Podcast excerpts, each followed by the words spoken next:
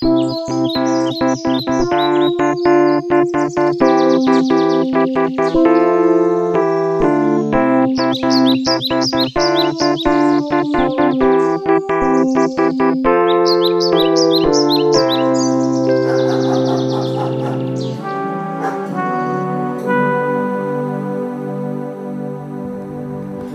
Kissa, syntynyt toukokuu 2007, kuollut 6. lokakuuta 2018.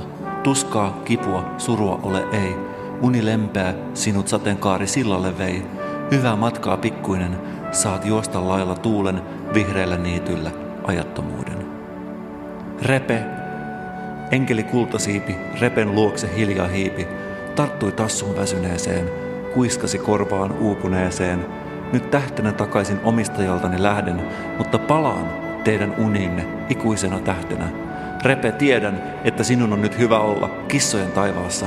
Suuren sydämesi ansiosta annoit minulle valtavan hyvät muistot. Cocker Spaniel raksu, sydän lämmin ei syki enää, muistosi kaunis, iäti elää.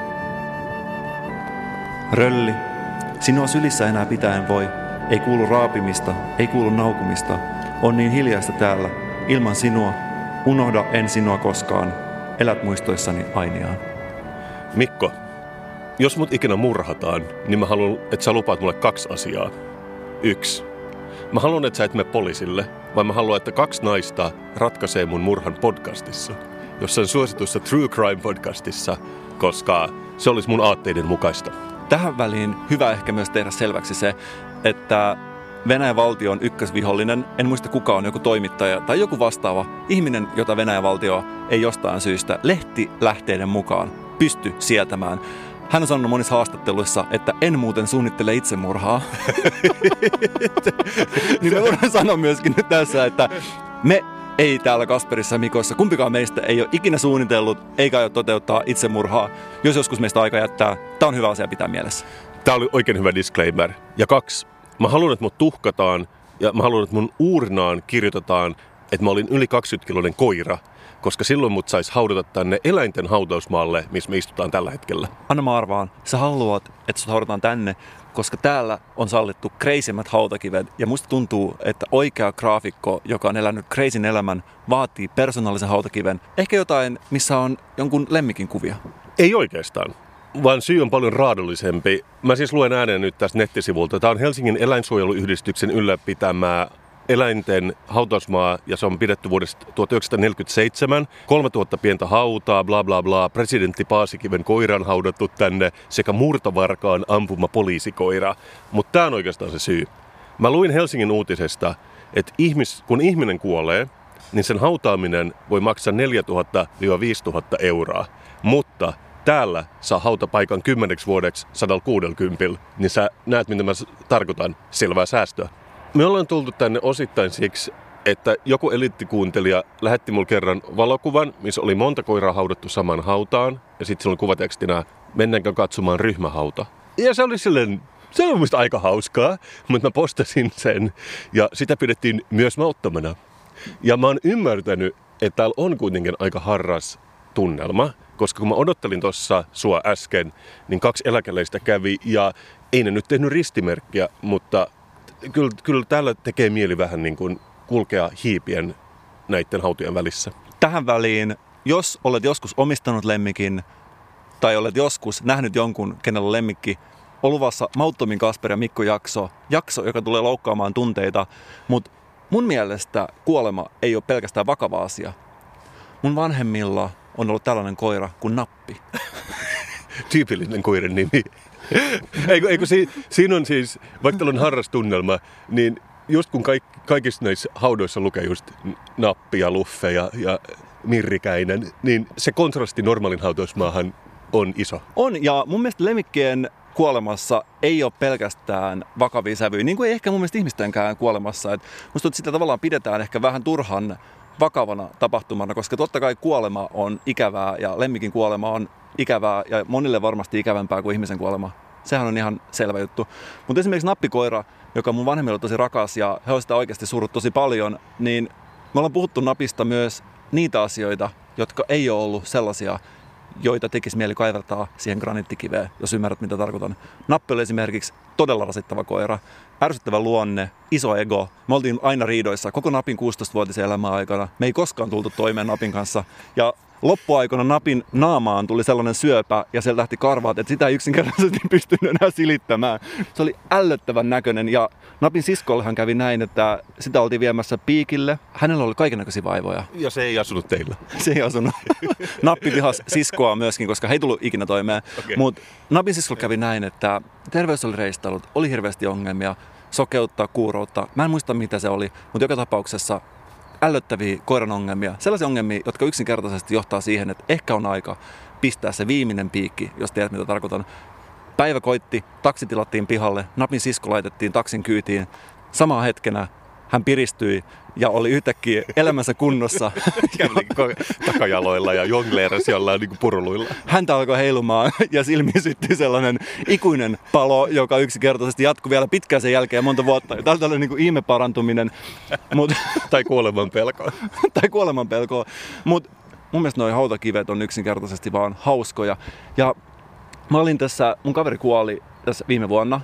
Se oli tietenkin raskas paikka, niin kuin varmaan voi kuvitella. Mutta mä huomasin esimerkiksi, että no hautajaiset tietenkin itkettiin, Nessupaketti oli kulunut yli puolen välin ja suurtiin tätä, tätä ja sitten yhdessä vaiheessa tuli just joku, mä en muista mikä se oli, niin kuin tiedät hautajaisessa aina joku Anna-Mari Kaskisen runoja tai jotain muita. en tiedä, mutta... Ja tälläkään ei mun mielestä tullut, se ei ollut Anna-Mari Kaskisen, mutta siellä tuli joku, teeksä, Juha Tapion tai joku Samuli Putron kappale, tuli hautajaisissa. Mä olin sitä ennen itkenyt täysillä tun- monta tuntia, yhtäkkiä ei mitään tunteita. Juha Tapio soi tai joku muu vastaava. Ja mä ajattelin, että toisaalta kaikki me kuollaan joskus. Että ei tässä niinku, eihän sille mitään voi. Ja mä huomasin, että mun mielestä on kiinnostavaa, että sellaiset perinteisesti liikuttavana pidetyt asiat vie multa tunteet pois. Kun Samuli Putro laulaa, mä en pysty suremaan samaan aikaan. Mä pystyn ainoastaan odottaa, että se kappale loppuu, jos ymmärrät, mitä tarkoitan. Mä en, mä en tuntenut sun kaveria, mutta mä just mietin, että mitä jos se on aina vihannut myös Samuli Putro, ja sit se vaan niin kuin nousee istumaan siellä arkussa ja sanoo, että lopettakaa. Niin tässä voi käydä näin, ja sitten mä mietin, että, että tavallaan mietit niin omat hautajaiset. Täällä. Täällä, lemmikkihautajaiset. Kasper, heppa. Haudutaan säästösyistä, koska... Ehkä, ehkä poni. Mä mietin, mikä on sellainen niin kuin enemmän niin kuin sama koko luokka. Ja mietin, että sun hautajaisissa on tilattu Viking Lineilta cover soittamaan Beatlesin Hard Day's Nightia. ja mietin oikeasti sitä, että tavallaan en kuitenkaan omaiset aina, varsinkaan lemmikkien omaiset, ei välttämättä aina tiedä, että mikä on ollut se mieltymys. Sä voit arvata, että mikä on esimerkiksi koiran lempikappale.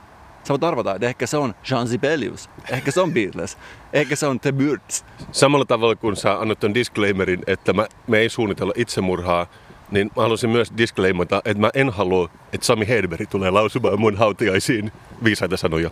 Mä en halua Beatlesia mun hautajaisiin, jos ei ollut vielä tullut selväksi. Mieluummin esimerkiksi Nicki Minaj tai Shakira, koska se on kuitenkin vähän kehittyneempää musiikkia ja sopii paremmin omille aisteille. Mä oon myös miettinyt tota sun koira-anekdoottia, koska mä olin jo muuttanut pois kotoa, mutta mun äidillä oli sellainen koira just, joka oli psyykkisesti epävakaa. Se vaan asui sohvan alla ja sitten kun mun pikkusisko oli niin pieni, että sen kaverit juoksi sisään ja ulos siellä, niin se puri yhtä niistä lapsista. Ja sitten se lopetettiin. Ja mä oon just miettinyt, kun tännehän tuodaan rakastettuja eläimiä, mutta just ne, jotka lopetetaan, koska ne on ollut aggressiivisia, niin nehän vaan, en mä tiedä miten ne tehdään, ne heitetään johonkin sekajätteeseen. Että toisaalta ihmisille ei tehdä ikinä niin, että jos on sellainen ihminen, joka on ollut epämiellyttävä elinaikana, niin se aina kuitenkin haudutaan. Sellainen nappiasia vielä pakko kertoa. Moni kuitenkin kiinnostaa siellä kotisohvalla. No millainen se nappikoira oikeasti oli? Millainen on koira, jonka kanssa Kasperin ja Miikon Mikko ei ole väleissä, mutta josta kuitenkin jotkut muut on ehkä enemmän innoissaan. Napilla oli muun muassa tällainen, yhtenä päivänä hänen elämässä Napilla annettiin herkullista ruokaa. Jotain tällaista, tiedätkö, oikein koirille suunniteltua ruokaa, jossa on kaikki hivenaineet ja vitamiinit, mitä vaan voi olla. Barf-merkkistä. Jotain tällaista. Tiedätkö, niin herkkukoiraruokaa, mm. nappi söi, oli tyytyväinen. Seuraavana päivänä tavallista ruokaa, jotain pellettejä. En tiedä, mitä koirat syö. Nappi raivostui ja alkoi hakkaamaan tätä hänen ruokakuppiaan. ruokakuppi lenteli. Hän yksinkertaisesti yhtenä päivänä sanoi hyvää ruokaa, haluaisi sitä uudestaan. Tämä kertoo paljon enemmän napista kuin yksikään hautakivi voi ikinä kertoa. Sä myös sanot, että nappi eli 16 vuotta, että se on ollut sun mukana sun formatiiviset vuodet, joten nyt mä voin nähdä, mistä kaikki toi sun patoutunut raivo on kummunnut, koska myös koira voi olla hyvä kasvattaja tai huono. Nappi otti kerran mun 150 euron paidan, paidan, johon mä olin oikeasti panostanut paljon rahallisesti ja emotionaalisesti. Paita, joka pisti mut näyttämään hyvältä ja todella siistiltä. Nappi meni sen päälle ja teikö sä ensin johonkin kuraläätäkköön, niin kuin koirat tekee aina. Kuraläätäkköön, kieli roikkuu ulkona, pyörii ympäri, sen jälkeen mun paidan päälle lämmittelemään. Ei ole ok. Pystynkö mä antaa ikinä anteeksi? Mä en tiedä, mutta mä uskon, että se menee vähintään seuraavat 16 vuotta. Mutta Mikko, eläimistä toisiin. Koska Mä rakastan näitä. Tässä pitäisi olla oikeasti joku tällainen, sit kun tulee se Kasper Mikko bingo, siihen pitää tulla tällainen niin smoothi siirtymä, että sitä ei edes huomaa. Ja ainut asia, mistä sen pystyy huomaamaan, on se, että sun kasvoihin tulee hanhentöysi. Kiitos. Mä oon oikein ylpeä, jos mä saan tämmöisen hyvän segwayn rakennettua tarinaan. Oikeastaan mehän voitaisiin lisätä siihen joku pikku fanfaari, jos tulee tästä lähtien joku oikein hyvä segway, että mietitään sitä. Mietitään. Mutta kuitenkin, sä et ehkä muista tätä, tämä oli pikku uutinen, äh, valtakunnan uutinen, mutta kuitenkin pikku uutinen, että Taalin tehtaan edustalla nähtiin delfiinejä tänä keväänä. Kyllä muistan. Sä muistat tämän? Okei. Okay. Ja tämä oli siis sinänsä merkittävä tapaus, että niitä ei ole Suomessa. Ja viimeksi on nähty 70 vuotta sitten, mutta nyt taas Taalin tehtaalla, joka on siis pieni yhteiskunta Kemiansaaren etä- eteläkärjessä. Ja mä olin unohtanut tämän. Useimmat ihmiset oli unohtanut tämän arva kuka ei ole unohtanut tätä Taalin tehdas. Koska... Voi ei, mä... mä tunnen pieniä sellaisia pikkukuntaväristyksiä, jotka aina kun kunta tekee jotain merkittävää, mulla tulee sen tietynlainen outo väristys tuohon rintakehään.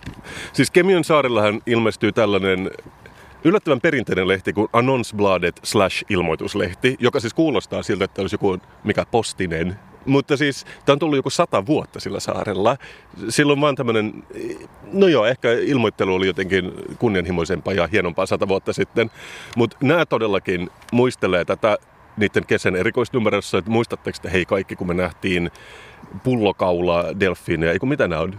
Flasknuus delfiiner. No näitä niin kuin, akrobaattidelfiiniä Tallin tehtaan edustalla. Sitten tässä kerrotaan vähän delfiinistä, bla bla. Niitä voi tulla neljä metriä pitkiä, painaa 200 kiloa, elävät parvissa, uivat päivittäin lähes 100 kilometriä. No ei siinä mitään.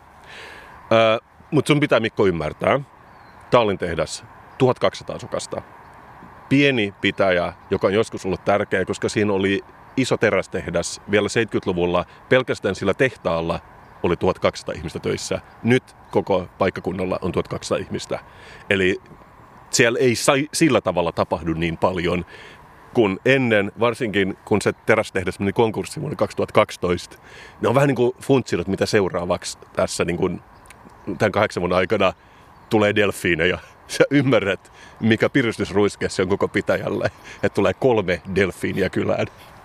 Ja me kaikki kyllä hierastiin silmiämme, kun me luettiin tämä, koska tähän ylitti valtakunnallisen uutiskynnyksen, mutta tallintehtalaiset, ne hierasivat montakin kertaa. Ja sen jälkeen ne pisti pystyyn nimikilpailun, että mitä näille kolmelle delfiineille nimeksi. Jos olisi mahdollista laittaa hälytys aina kun suomalaisessa yhteiskunnassa käynnistyy nimikilpailu, tämän kaltainen nimikilpailu herättäisi yöllä, kertoisi tällainen uutinen on. Mä oikeasti asettaisin sen, koska mä en ollut pitkään aikaa näin innossaan mistä uutisesta.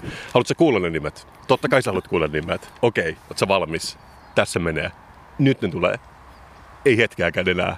Pitäisikö laskea kolmesta alaspäin ja nollalla paljastaa ensimmäinen nimi? Ei, mä aion läväyttää sen pöytään. Niiden nimi, nimet on nyt ilmeisesti Faxel, Tallin tehdään perustajan mukaan, Engel, koska arkkitehti Engel on suunnitellut jonka rakennuksen sinne joskus, sekä Steel, paikkakunnan 300-vuotisen rautateollisuuden mukaan. Mä en tiedä, Tallin tehtaalla asuu näin jumalattoman vakavaa porukkaa oikeasti. Mä en ole ikinä kuullut niin kuin tosikkomaisempia nimiä eläimillä. Täällä ei yhdessäkään niin tosikkomaisia nimiä. Sun pitää ymmärtää, että se, se teräs, se on ollut niille tosi tärkeää. Hei, 70-luvulla siellä oli yhdeksän ruokakauppaa ja jopa elokuvateatteri. Ei ole enää yhdeksän ruokakauppaa ja elokuvateatteri. Ja siis tämä eka joku rautaruukki on perustettu 1600-luvulla. Siellä on todellakin niin kuin steel on tosi merkityksellinen. Ja jos sinne tulee kolme delfiiniä, niin totta hemmetissä niiden nimeksi tulee Engel, Faxel ja Steel. Tallin tehtaan kunnanjohtajalla on varmasti lemmikki ja mä veikkaisin, että hänellä on lemmikki, jonka nimi on jotain tällaista kuin itsenäisyys tai jotain muuta todella tärkeää ja arvokasta, koska lemmikkien nimeämisessä ei leikitä. Mä kävin itse asiassa katsomassa niitä muita ehdotuksia täällä Facebook-sivulla, missä tämä hyvinkin epävirallinen nimeämiskilpailu tapahtui. Muita ehdotuksia oli esimerkiksi tupu, hupu ja lupu. ja yksi ehdotus oli dip, dop ja svinhuvud. Vanhan presidenttimme mukaan. Ja mitä nämä dip ja dop on? En, en tiedä. Yksi ehdotus oli Jenni, Pentti ja Eeva presidenttien puolisoiden mukaan. Myös Sam, Juhan ja Roger – ilmeisesti jotain paikallisia miehen nimiä. Kuitenkin mun ehkä henkilökohtainen suosikki oli tonni, kala ja purkki. joka, joka on vähän epäkunnioittava. Mutta kuitenkin, kyllä mä vähän lollahdin, kun mä luin sen. Et jos mun olisi pitänyt valita näistä kolmesta, niin ehkä tonni, kala ja purkki. Jos tai jotain meille opettaa, se opettaa sen, että kun nimetään eläimiä, se ei ole yksinkertaista ja se on todella vaikeaa. Okei, okay, mutta sä näet mitä on tapahtunut. Terästehdas meni konkurssin kahdeksan vuotta sitten. Faxel, Engel ja Steel tulee. Ne pystyy uimaan 100 kilsaa päivässä. Ne pistäytyi pitäjällä ja paikassa räjähti koko tämä vuosi ollut delfinijuhlaa. Eikö se ole hyvin epäkunnioittavaa, että joku tyyppi vaan pistäytyy jossain ja sitten nämä ihmiset on sillä, että hei, me nimetään teidät. Et eikö se ole vähän niin kuin me käytäis esimerkiksi Janakkalassa ja ne olisi silleen, hei, noin kaksi tyyppiä, nimetään ne kylvyksi ja tynnyriksi. koska me kaikki tiedetään, että Janakkala on tunnettu kylpytynnyreistään. Että hei hei, tosta tulee kylpy ja tynnyri. Tai että me käytäis, me kaksi, me käytäis Poddamassa Turussa. Sitten joku Turku oli silleen, no se oli komea tumma graafikko ja ristiverinen muusikko. Me nimettiin ne Matiksi ja Tepoksi. Tai, Mikko, jos me käytäis Raumalla ja meidän nimet olisi nyt Ganal 1 ja Ganal 2. Kysymys on vaan, että kumpi olisi Ganal 2? Se on melkein pahempi kuin Ganal 1 kyllä. Mutta sä ymmärrät, miten epäkunnioittavaa on, että sä pistäydyt jossain ja sut heti nimetään uudestaan. Musta tuntuu, että eikö ristiretkalaiset tehnyt näin alkuasakkailla, että, että tuolta tulee joku, joku gnumba, nimetään se Mikaeliksi tai Jeesukseksi, koska me, me, niin, me ei kestetä, että ihmisillä on niin omat nimet. Koska delfinethän on ilmeisesti hyvin älykkäitä eläimiä, ainakin sanotaan aina. Luuletko tosiaankin, että nämä kolme delfaria, ne käy uiskentelemassa vähän täällä Itämeressä, sitten tulee takaisin niiden parveen, ja sitten ne on silleen, mun nimi on nyt valitettavasti Steel, koska mä, u- koska mä uin liian lähellä semmoista paikkaa, jossa on joskus ollut raskasta terästeollisuutta. Hei, hei, kelatkaa. Delfinille varmasti menee näin, että delfiinin vanhemmat opettaa delfiinin poikasille, että älkää menkö lähelle epätoivosta suomalaista kuntaa. Saatatte joudun vaihtaa nimen ja sitten tulee vaan ongelmia meille kaikille, pitää opettaa uusia nimiä. Ja toinen riskiskenaario, mikä mä näen tässä, kuvittele kolme delfiiniä, jotka ui koko Suomen rannikon halki. Mieti, millainen kansallinen delfiinien nimeämis hätätila siitä oikeasti seuraisi. Yksinkertaisesti mä en usko, että me yhteiskunnalla pystytään kantamaan sellaista vastuuta, mikä näiden satojen delfiininimien nimeäminen tulee tuomaan. Ei. Ja todellakin mä voin nähdä, mitä ne muut delfarit, ne roustaa näitä stiiliä ja faksellia, kun ne tulee takaisin. Hyvin, hyvin epäkunnottavaa. Suorastaan niin kuin disrespectfulia. Mutta mä oon miettinyt, että totta kai tämä on tie, joka ei ole yksisuuntainen että mitkä nimet nämä delfiinit on antanut taalintehtalaisille, kun ne kävi siellä vähän polskuttelemassa. Että ne on silleen, hei, mä en tiedä mitkä näiden delfiinin oikeat nimet oli, mutta sanotaan, että ne oli Kopernikus ja Broke ja ehkä Ridge. Ja ne on silleen, Hei, kattakaa, kolme ihmistä, nimetään ne Muutto, Tappio ja Kunnaksi. Tai jos niitä olisi kaksi, varmasti toinen olisi Kari ja toinen Runk. niin, tai koska ne on taalin tehtalaisia, ehkä Taala, Ton ja Tehdas todennäköisesti delfiinit näkee kolme ihmistä. Ne on silleen, hei, hei, hei, delfiini. Ja ne on silleen, hei, me nimetään teidät So Long Loseriksi. Te kolme siellä rannalla. Tässä voi käydä niin, että nyt nauraa taalintehtalaiset. He ovat saaneet nimetä ja se ehkä kutkuttaa heidän nauruhermoja. Mutta mä uskon, että delfiinit saattaa kuitenkin jäädä voitolle tästä. Silloin kun näiden delfiinien on aika tunkeutua sinne pikkusen uurnapurkkiin, tallitehtaalta on siinä vaiheessa lähtenyt se viimeinenkin asukas ja siihen tilalle saadaan varmasti joku komea ABC, jossa voi käydä tankkaamassa. Ja okei, okay, Tallin tehtaalliset on epäkunnioittavia delfiiniä, mutta mä oon ehkä vähän epäkunnioittava Tallin tehtaalle. Totta kai pitää tarttua jokaiseen oljenkorttiin, mitä tulee. Ja jos nämä tosiaankin vaan käy Suomessa 70 vuoden välein, 2090-luvulla jos tapahtuu jotain yhtä jännää, niin, niin annetaan tämä onneksi olkoon Taalin tehdas. Koska me nähdään, Kasper, Suomessa pienten muuttotappiokuntien hautausmaa, hautausmaa, jossa on pieni graniittikyltti Taalin tehtaalle, jossa luki, olit luonnamme hetken, saimme paljon terästä, nyt kuuluu perästä, et ole enää luonnamme. Nukukunta pienoinen, Kasper ja Mikko. Se on yksi mahdollisuus. Ja mä haluan vielä sanoa, Tallin tehdas uskomattoman kaunis paikka ja ne on panostanut todella paljon niiden satamaan sen jälkeen, kun tämä tehdas meni nurin. Mä voin suositella kaikille sitä. Me törmättiinkin Mikon kanssa täällä yllättäen haudan kaivojaan. Moi! No moi. Tää on kaunis maanantainen aamu, mutta sä seisot Lapion kanssa ja sä oot täällä kaivamassa kuoppaa. Mä jäin miettimään, mahtuuko tänne enää hautoja? No aika huonosti mahtuu, mutta ne aina kymmenen vuoden välein voidaan laittaa uuteen käyttöön. Eli nyt mä tulin kaivamaan semmoista, johon ei ole kymmenen vuoteen laitettu uutta vainajaa, niin sitten se saa, saadaan uudelle asiakkaalle.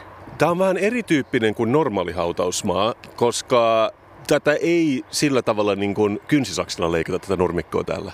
Se on ihan totta. Se on tässä vaiheessa kesää hyvinkin vehreä tämä ympäristö. Meillä on pari kertaa kesässä ollut tässä talkoot että saadaan nämä polut näkyviin, mutta tosiaan aika tämmöinen luonnontilainen villipuutarha. Mun paljat jalat huomas nokkoset ainakin, mutta ei se mitään. Vainajat ei huomaa sitä. Miten usein täällä on hautajaisia? Olisiko nyt keskimäärin kesäaikaan pari-kolme hautausta viikossa? Ja mä itse asiassa jäin miettimään, mä näin yksi eläkeläispariskunta oli täällä puoli tuntia sitten – Heillä oli hyvin harras tunnelma, mikä on tietenkin ok, se on ollut rakas eläin.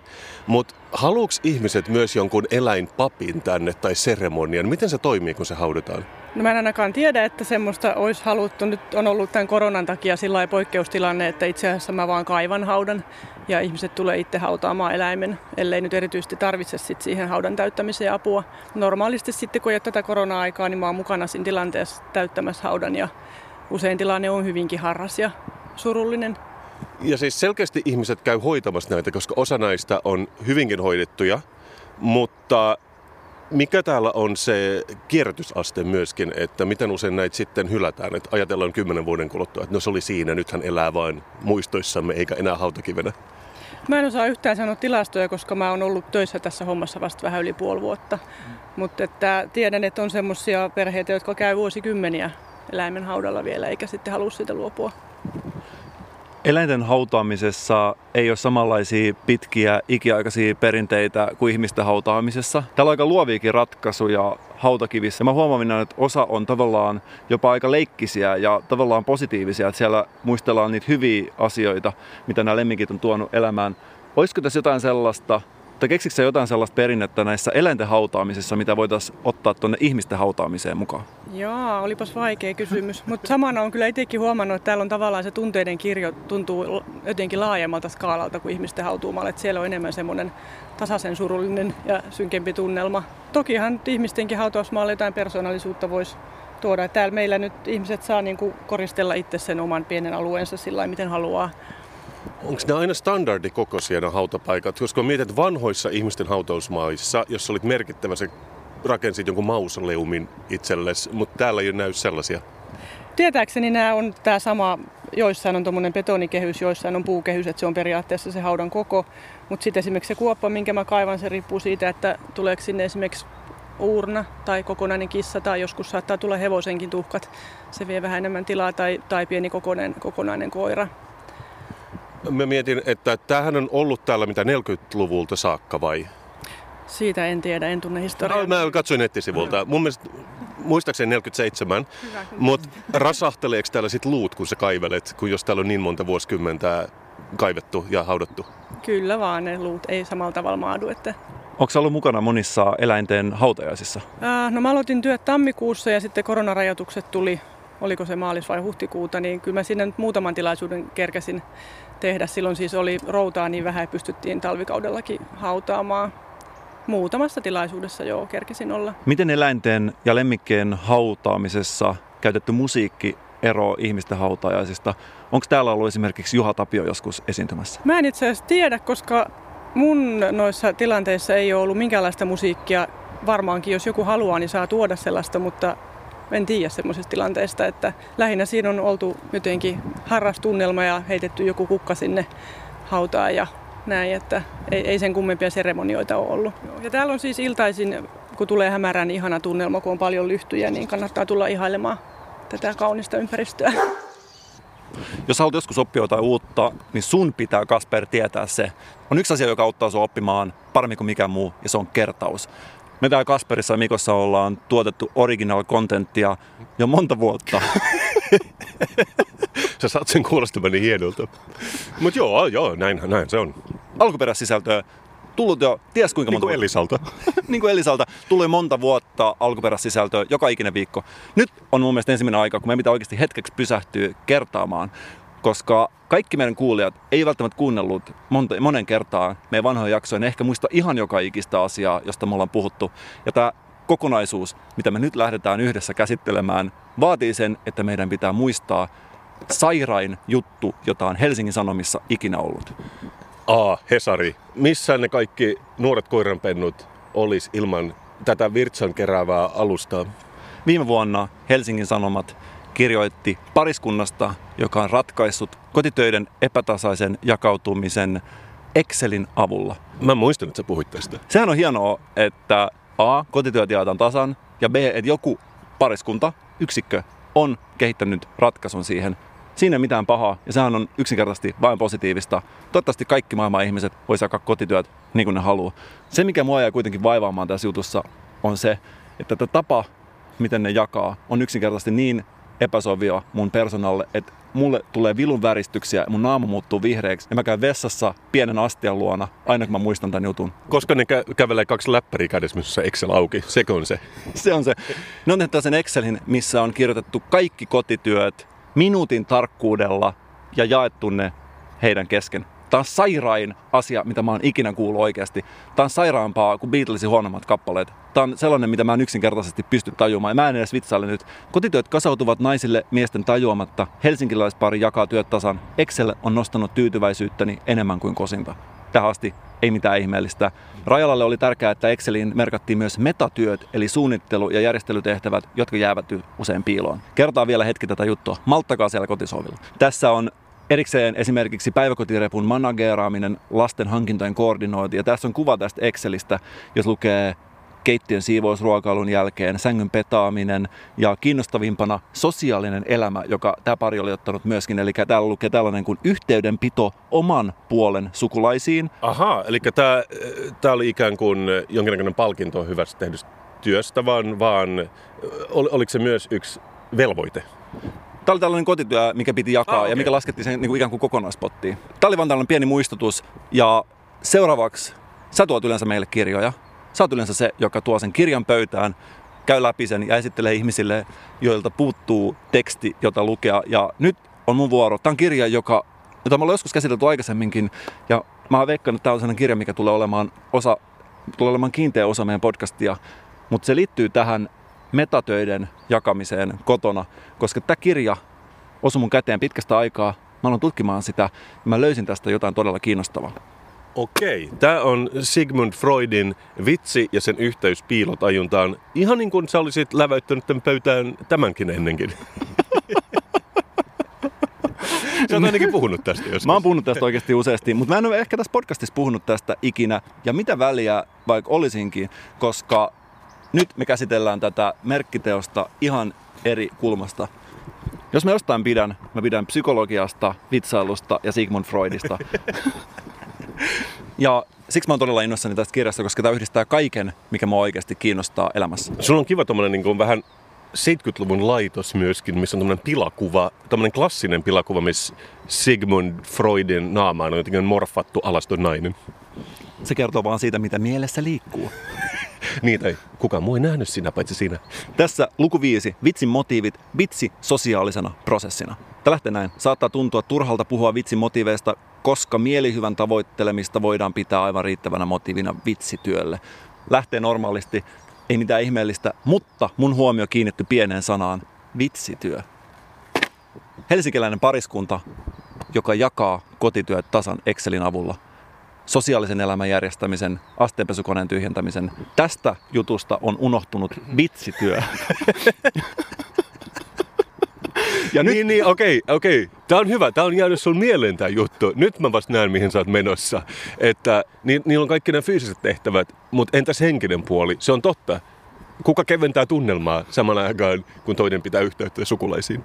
Kuka tekee teidän talouden vitsityöt? Jakautuuko teidän talouden vitsityöt tasan? Monesti on pariskuntia, joista ainoastaan toinen osallistuu vitsityöhön. Toinen on se, joka keventää tunnelmaa. Toinen on se, joka tuo hersyviä nauruhetkiä. Tällainen vitsityö helsinkiläisen parin Excelistä puuttui kokonaan, ja mä en yksinkertaisesti voi sietää sitä, että oman puolen sukulaisiin yhteyden pitäminen lasketaan tässä Excelissä minuutin tarkkuudella ja pistetään sen kokonaispottiin. Samaan aikaan toinen makaa sohvalla ja heittää maailman parhaimmat vitsit niin hyvää läbbää, että yksinkertaisesti sä et pysty pitämään sitä nauruhermoa kurissa. Miksei tätä lasketa? Tämä on mun mielestä pahin yhteiskunnallinen ongelma, vitsityön epätasainen jakautuminen. Mä arvaan, että me ollaan molemmat sellaisia, jotka ollaan historiassa jouduttu tätä vitsityötä, raskastakin vitsityötä joskus tekemään enemmän kuin joku muu. Ja tämä on sellainen, minkä mä haluaisin korjata tulevaisuudessa. Ajatteletko se sama mitä minä? Meidän pitäisi oikeastaan ottaa yhteyttä tähän pariskuntaan ja kysyä, mikä niillä on asioiden laita, jos ne nyt on enää yhdessä. Vaikutti kyllä rennolta, rennolta meiningiltä, ei siinä mitään. Mutta tajuksä, mitä kaikkea tämä vitsityön lanseeraaminen tuo tullessaan? Tajutko sä, Kasper, että me parhaillaan, as we speak, tehdään kotitöitä. Tämä on oikeasti kotitöitä. Ah, on... et ne voi myös ulkoista samalla tavalla, kun, kun palkkaa siivoojan, niin voisi palkata vaikka sinut tulemaan kertomaan vitsiä samalla kuin imuroi. Kyllä, ja jos vitsityö lasketaan osaksi kotitöiden spektriä. Esimerkiksi asteenpesukoneen tyhjentäminen. Jos joku tekisi asteenpesukoneen tyhjentämistä niin, että se tyhjentää kymmenen tuhansia ihmisten asteenpesukoneet joka torstai, miksi ei voitaisiin laskea niin, että me vitsityöntekijöinä tuotetaan ihmisille mielihyvää pyyteettömästi, ainoastaan pientä sponsorointikorvausta silloin tällöin saaden. Tämä on sellainen asia, mistä mun mielestä tulevaisuudessa pitää alkaa puhumaan enemmän. Totta, ja mä näen myös, miten sun harmittaa, että sä oot hakenut tähän jotain korona-apurahaa, koska kaikki alathan on omasta mielestäni tärkeimpiä. Pienyrittäjät, ravintolat, suuryritykset, kaikki on kärsinyt koronasta, mutta me ollaan ehkä kärsitty eniten. Ja olisikin hienoa, että jokaisessa taloudessa olisi vitsikello, jolla pystytään sitä vitsityön määrää laskemaan. Saataisikohan me joskus älykelloihin ominaisuus, joka laskee vitsien keksimiseen ja sanomiseen käytetyn ajan. Ja myöskin se metatyön, eli vitsien pohjustamisen, niin kuin tiedät, talouksissa se asteenpesukoneen tyhjentäminen vaatii sen, että joku on sen sitä ennen täyttänyt. Niin on vitseissäkin. Joskus vitsien pohjustaminen vähän huonommalla jutulla saattaa olla osa sitä vitsien metatyötä, jota tehdään kuitenkin koko aika ja joka on hieman ollut piilossa. Toi on hyvä. Mä näen, että ennen kuin me saadaan joku ketterä uusmediayritys tekemään appi tästä, niin ensi hätään voisi olla niin kuin ovimiehillä joskus sellainen mekaaninen klikkeri, millä laskee kuinka monta ihmistä on talossa. Niin sellainen kaulan ympärillä, koska tässä on ongelma, että kaikki vitsit ei välttämättä ole hyviä. Jotkut on vain sarkasmia, jotkut on passiivis-aggressiivisuutta verhottuna vitsin varjoon. Mutta jos se on oikeasti hyvä, niin kuuluu vain klik. Toinen ikään kuin, niin kuin sanottavasti hyväksyy sen. Ei edes puhalla vähän ilmaan enästä, niin kuin on se yleisin tapa reagoida hauskuuksiin, vaan semmoinen pieni vaan klik. Ja silloin ikään kuin se bonustili saldo kertyisi sitä mukaan. Ja lopputulos on tietysti sama kuin tällä helsinkiläisparilla. Täydellisen minuutilleen tarkkaan jaetun Excelin tehtävähän on se, että kukaan ei tee ylimääräistä kotityötä. Tämän tuloksena me saadaan jaettua tasan kotona tehtävät työt ja me saadaan lopputulokseksi iloton arki, joka on niin monella Excelin täyttäjänä jo muutenkin tavoitteena. Klik. Huokaus, Mikko. Koronasta puheen ollen, eli kortsuvirtsusta puheen ollen. Oletko huomannut, että siitä on puhetta taas kerran? se, se, se on oikeastaan pahempaa kuin se itse kuolemanvaara, mitä se pitää sisällään. on se kaikki puhe siitä ja kaikki sellaiset järkevät ihmiset, jotka kehottaa meitä pitämään naamioita päässä yötä päivää. Joskus ne pahimmat naamiot on kuitenkin niitä, mitä me pidetään meidän mielessä. Ja se on ihmiskunnan vaarallisin naamio, jos multa kysytään. No, mä oon kuitenkin tietenkin niin kuin kaikki muutkin seurannut uutisia ja mua ei ehkä kiinnosta tilastot bla bla bla sinne tänne tarttuneita lentokoneita, jotka on täynnä ruumiita. Tai ainakin ihmisillä on nuha. Se ei ehkä kiinnosta mua, mutta se, että miten sä saat jonkun vähän uuden ja mielenkiintoisen kulman tähän koko hommaan, joka vähän niin kuin uudistaa koko genreä, koko koronagenren. Ja onneksi siihen on olemassa seutusanomat. Seutusanomat, Mikko, jos sä et tiennyt, se on Turun seudulla, mutta ei ihan Turussa ilmestyvä lehti. Jonka takia se Turun seutu ei vaan onnistu siinä nimessä ja siitä on otettu pois sana, joka veisi sen liian laajalle. Tämä on lehti Naantalille, Raisiolle. Mä en ole ihan varma, miten pitkälle tämä menee, mutta tämä on kuitenkin seudullinen sanomalehti. Ja tämä uutinen ei ole ihan tuore. Tämä on kesäkuulta, mutta se ei haittaa, koska me ilmeisesti nyt kannetaan kuitenkin tätä korona-uutisointia mukaan elämämme loppuun saakka. Mutta tämä oli minusta luova. Ja minä, jos jotain, osaan arvostaa tällaista luovuutta, että bla bla bla, joo, vanhuksia kuolee, mutta kuuntele tätä, tämä on paha. Otsikko, vauva keskellä koronakriisiä, ingressi, Joukossamme voi olla jo parikuisia vauvoja, jotka eivät ole elämässään nähneet muita ihmisiä kuin omat vanhempansa ja hoitohenkilökuntaa. Sä ymmärrät, mistä mä puhun. Kaksikuukautinen vauva. Se on syntynyt. Se on tullut kotiin. Mutta se ei ole päässyt elokuviin. Se ei ole päässyt Linnanmäelle. Se ei ole päässyt mihinkään. Se on ollut vain kotona ja ehkä nähnyt korkeintaan sukulaisia. Meillä on vauvoja, jotka ei ole kahden kuukauden aikana nähnyt muita kuin omat vanhempansa ja hoitohenkilökuntaa. Tässä on tietenkin esimerkki myöskin, että tämmöinen pariskunta, että ää, koronan vaikutuksesta mies lomautettiin, jäi kotiin, ja sehän oli siis jopa niille positiivista, koska se näki isänsä koko ajan, jota muuten ei olisi nähnyt. Mutta tämä todellakin on ollut vain kotona syönyt, sillä on vaihdettu vaipat. Se on nyt päässyt kauppareissulle ja pala palalta alkaa maailma aueta hänellekin. Ja t- tässä on kuva, kun äiti pitää sylissään pientä vauvaa, joka katsoo ilmeisesti jotain videopuhelua jonkun sukulaisen kanssa. Synnytys oli tapahtunut ihan normaalista. Joona sai olla mukana synnytyssalissa, bla bla bla. Helen on nähnyt koko maailmassa vain minut, Joonan ja vähän henkilökuntaa. Ei se varmaan tee lapsen kehitykselle kovin hyvää, sanoo äiti. Mutta mulla on sulle nyt uutinen, Mikko kaksikuukautiset vauvat ei ole tähänkään asti käynyt missään huvituksessa. Kahden kuukauden vauvat on aina ollut kotona. Nimenomaan mun mielestä ainakin pari viikkoa suositellaan, että ne ei saisi mennä ulos.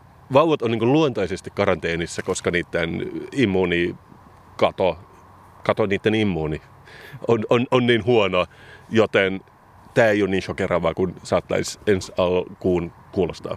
Mielestäni on hienoa, että sä puhut ja annat tässä vauvojen kasvatus- ja hoitovinkkejä. Joka kerta kun niin tapahtuu, muistinpannon välineiden rapina täyttää suomalaisten kodit. Mikko, mä yritän vain sanoa, että vauvat ei käy espressohausessa. Vauvat ei käy hotjoogassa.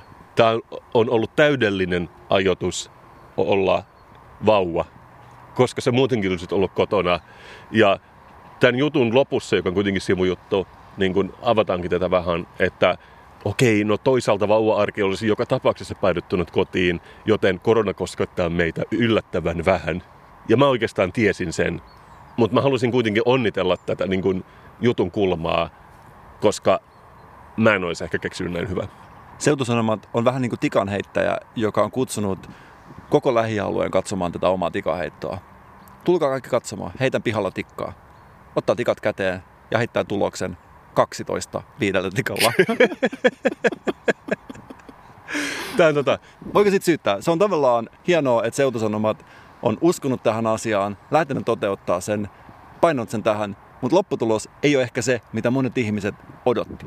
Ja mä, mä voin off the top of my head keksiä muit- muitakin ihmisiä, joita tämä koronakriisi ei ole vaikuttanut. Esimerkiksi näitä eläinvainajia tällä hautausmaalla, tai ilmeisesti eläimiä ylipäätänsä. Mä halusin ehkä lukea lisää juttuja siitä, että lemmikkieläimet ei saa koronaa, koska se antoisi vallanpilkahduksen. Ja samaan aikaan, kun sä sanot noin, mun silmiin katsoo tuollaisesta kiiltävästä posliinista tehty kultainen noutaja ja aivan kuin se iskisi mulla toisella silmällään, kevyesti. Viikon juoma. Jano juoma. Taivan tuoma. Viikon juoma. Ah, viikon juoma. Me istutaan aika metsäisen pieneläinhautausmaan siimeksessä tällaisessa penkkiryhmässä ison pihlajan alla.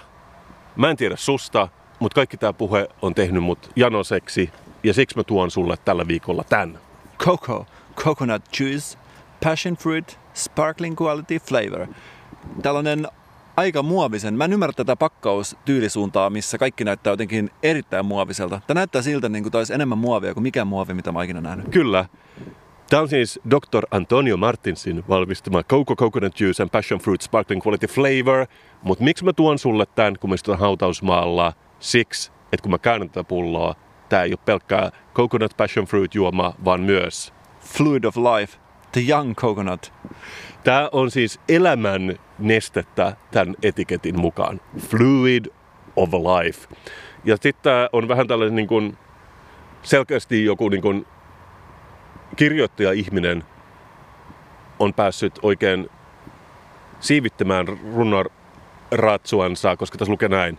This juice is an experience, low in calories and made with care by nature. It comes with the minerals needed by your body. But remember to consider quality. Dr. Antonio Martins uses the juice exclusively bla bla bla bla bla. Mutta tässä on, tässä on hyvin pitkä teksti, joka kertoo, että nyt me juodaan elämän eliksiiriä ja mikä sopisi paremmin tähän päivään kuin se. Kun me saadaan tämä avattua, molemmat meistä saa valita täältä yhden haudan, johon me voidaan pirskauttaa tätä elämän eliksiiriä.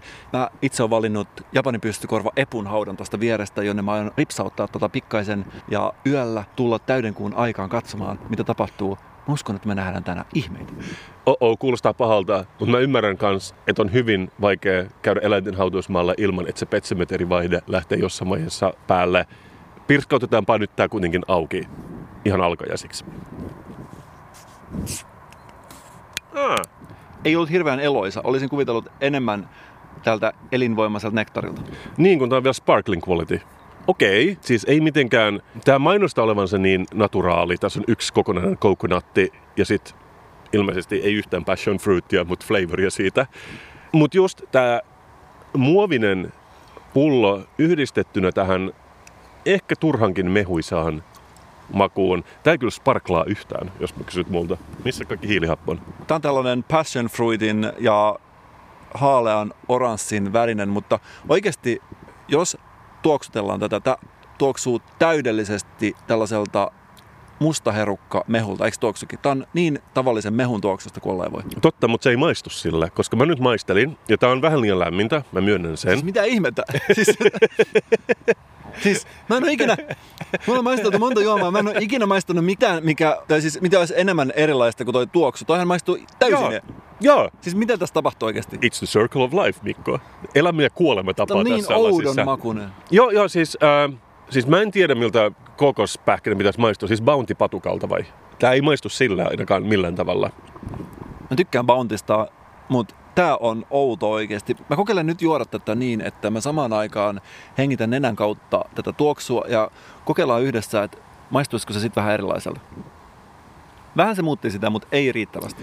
Tämä on jännä, kun tämä ei tavallaan maistu millekään, mutta siinä on joku sellainen äh, terävä jälkimaku, vai miten se selittäisi? Jonkinnäköinen niin kuin hapokkuus, joka seuraa juosten perässä sillä monen sadan metrin päässä. Sillä, ei, ei, oon hapokkuus. Mä oon nämä loput tuohon röllin haudalle ja herätetään rölli tällä henkiin, koska tää on ihmisjuomaksi kelpaamaton tuote. Mä en tiedä, kun Dr. Antonio on sanonut mulle, että tämä on tosi terveellinen. Muovipullo ei sano terveellinen, muovipullo sanoo, tämä on vielä muotoiltu vähän niin kuin nainen, tämä pullo, kurvikkaaksi. Niin toisaalta mä haluaisin uskoa, että tämä on parempaa kuin juoda kupillinen akkuhappoa. Että et tässä on jotain terveellistä, mutta oikeastaan se on se maun puute, mikä häiritsee mua tässä. Että se ei oikeastaan ma- maistu millekään. Myös se, että se on ollut jossain kassissa, missä on myös ollut yksi mustikka. Jotenkin tämä on vähän tämmöinen tahrainen. Mutta aika tällainen kesäinen jollain tavalla, mutta en ikinä joisi tällaista täällä kotimaassa. Ehkä jossain lomakohteessa saattaisi vahingossa ottaa sen jos sitä ilmaiseksi tarjottaisiin, eikä olisi mitään muita vaihtoehtoja? Nyt kun mä mietin, niin onhan mä Taimaassa juonut sellaista, että otetaan kokonainen pähkinä, sitten siihen työnnetään pilli, ja se ehkä maistuu vähän tälleen. Että on siinä jotain, mutta mut siis se on hyvin mauton maku. Tällaisena ammattimaistajana tuntuu ehkä hieman oudolta etsiä tällaista sanaa, mutta onkohan tämä maku, mikä tässä on, hieman karvas? On. Kolme viidestä. Sama. Kasper Mikon podcastin tämän viikkoinen jakso rupeaa lähentelemään loppuaan, mutta mä tekisin virkavirheen, jos mä en ekaksi muistuttaisi meidän live-poddauksesta, joka tapahtuu Suomen suurimmalla terassilla, eli Senaatin torilla 27.8. Pistetään hetkeksi silmät kiinni ja avataan ne ja nähdään meidän edessä elitikuulijoiden joukko. Joukko ihmisiä, jotka on tullut tapaamaan meitä ja haluaa nähdä meitä livenä. Kyllä. Viime viikolla sä yritit muistuttaa tästä vähän kryptisesti, muistamatta actually, minä päivänä se oli. Mutta se on siis 27.8. Se on torstaipäivä, se on kello kuusi illalla, Mikko. Se ei maksa mitään. Ja Piru viekoon, jos me ei yritettäisi saada sinne vähän Suomen suositunta beeria johonkin hanaan ostettavaksi. Se on varmasti sellainen tapahtuma, että monien pitää kiinnittää ne nauruturvavyöt että pysyvät penkissä kiinni. Se tulee olemaan sellaista ilotulitusta, että en usko, että on koskaan nähty vastaavaa. Siinä on kyllä syytä pitää nauruhatusta kiinni. Sellaista kyytiä se tulee olemaan. Mutta tällä viikolla me ollaan joka tapauksessa istuttu eläinten hautausmaalla. Ja muutenkin meno on ollut aika eläimellistä, vai mitä Mikko? Me ollaan muisteltu kunnioittavasti edesmenneitä lemmikkejä, mutta samaan aikaan myöskin arvostettu niitä hienoja hetkiä, jotka nämä pikkuiset pallerot on tuonut tullessaan. Me ollaan myös pidetty delfiinien puolta, kun niitä on väkivalloin yritetty ristiä ties minkä nimiseksi erilaisissa saaristokunnissa. Ja mitä tärkeintä, me ollaan löydetty uusia kulmia koronasta kertomiseen. Me ollaan kuultu lähtölaukaus jutulle, joka tulee ilmestymään Helsingin Sanomissa vielä kuluvan vuoden aikana ja jonka otsikko on Jakautuuko teidän perheen vitsityö tasan? Pariskunta, joka on ensimmäisenä koskaan kirjoittanut vitsityöhön käytetyt minuuttimäärät Exceliin ja elää onnellista elämää. Voi pojat, mikä jakso. Ja mitä parasta, Mikko, tästä tulee uusi jakso ensi viikolla ja todennäköisesti hamaan tappiin saakka. Siihen asti me rakastamme teitä kaikkia. Moi! Moi! don't wanna be buried in a pet cemetery. I don't want to live my life again. Fall addicted to the sacred place.